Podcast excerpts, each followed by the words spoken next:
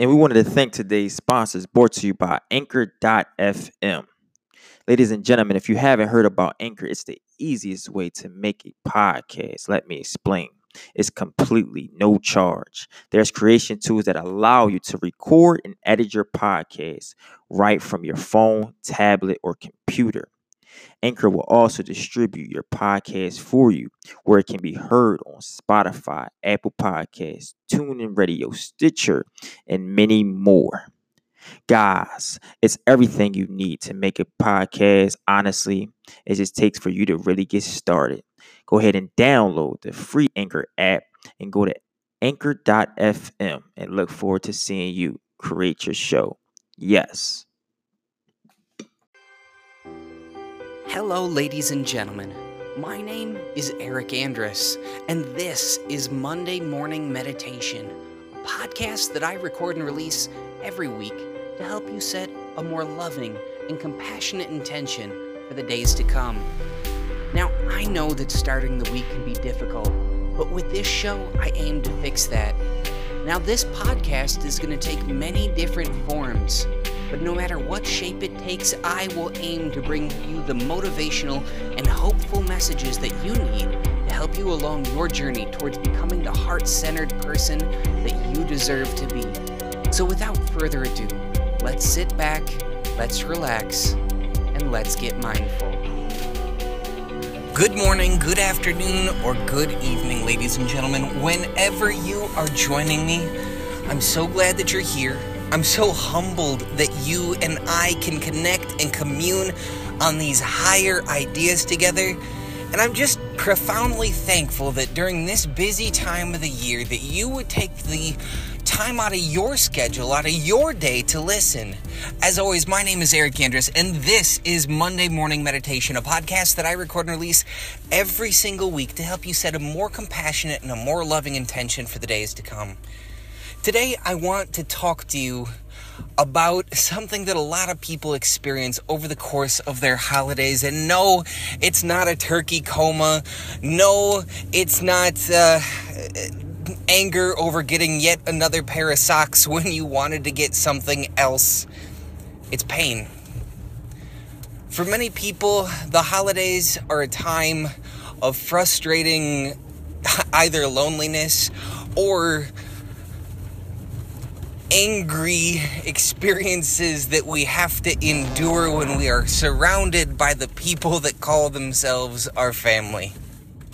But today, I want to encourage you to do something that might seem counterintuitive, that might seem a little bit silly.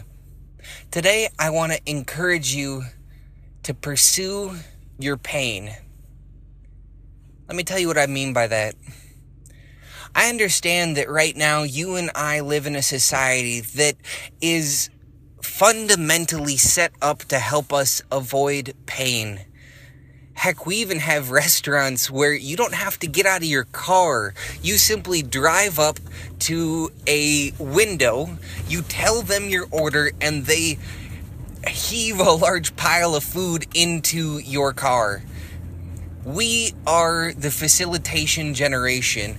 We have our lives set up in a way so that we don't really need to struggle with many of the basic things that even people a hundred years ago found to be a daily battle. That's not to say that many of us don't have hardships in our lives. Of course we do. But we have more tools than ever before to distract us from them. Nevertheless, I want to encourage you to pursue your pain, and here's why. When we have a pain point, when we have a source of uncomfortability or friction, that is where we need to focus our attention to grow and to learn. When we are surrounded by people during our mm, holiday times that test our patience and our compassion, we need to pursue our pain we need to find ways to be open and willing listeners or to protect ourselves. We need to find ways to pursue our pain when we are faced maybe with food challenges, either too much or too little. We need to either be profoundly grateful for the things that we have in front of us or be able to share the, our bounty with people less fortunate. In our daily lives, I would encourage you to pursue your pain. If you are not satisfied with your job, if you wake up every morning feeling like there is an invisible gun pointed at the back of your head, holding you hostage in a life that you don't want to be living, turn around and face that reality. You have it within your power to change your circumstance. You have it within your power to go searching for a new job. If you find that your grades are not what you want them to be, don't avoid that. Pursue that pain. Seek out people that can tutor you. Talk to teachers. Many of uh, many teachers, and I'm saying this as an educator myself, got into the profession not because we were the most proficient at English or math or anything else, but because we truly believe in the potential of young people. Pursue your pain, ladies and gentlemen. If you feel like a person that has truly struggled for much of your life with feeling physically fit or simply comfortable in your own body, don't run from that feeling. Embrace it. Give yourself the gift of positive movement every day. Fill your stomach with things that give you vitality. Avoid junk food like the plague, ladies and gentlemen.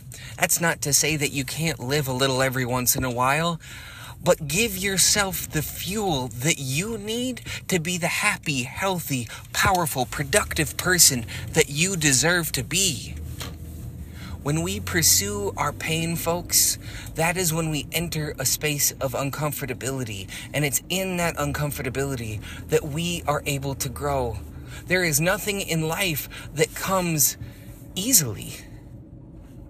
And I would urge you, young people listening to this, if something seems to come too easily, understand that there's a cost that will be paid at some point. But all good things that we want come with sacrifice and with struggle. When you want to have bigger muscles, you need to lift weights. When you want to run faster, you need to push your lungs harder. When you want to get better grades, you need to buckle down and put your nose to that grindstone and seek out help. Whatever you want in your life, true growth, true powerful life experience truly only is born when we pursue our pain. So, in a time of quiet this week, in a place of solitude, I'd like you to repeat this to yourself. Breathe deeply. Breathe with me now.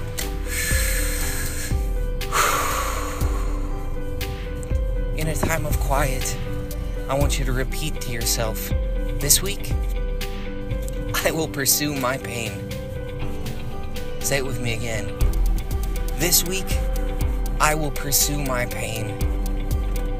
You are capable of so much, ladies and gentlemen.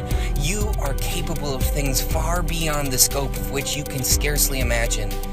You are a unique, ageless, deathless spark of the divine in this universe. And understand that because of that, you have an obligation to be bold, you have an obligation to bring your beautiful gifts and passions to the world around you. I believe in you wholeheartedly, folks. All right, this has been Monday Morning Meditation. I've been Eric Andrus. You've been awesome. And until later this week, don't you dare forget, my beautiful, young, powerful men and women, that you have a birthright to be happy, to be healthy, and to live powerfully extraordinary lives. I love you, whether you like it or not. All right, I'm out.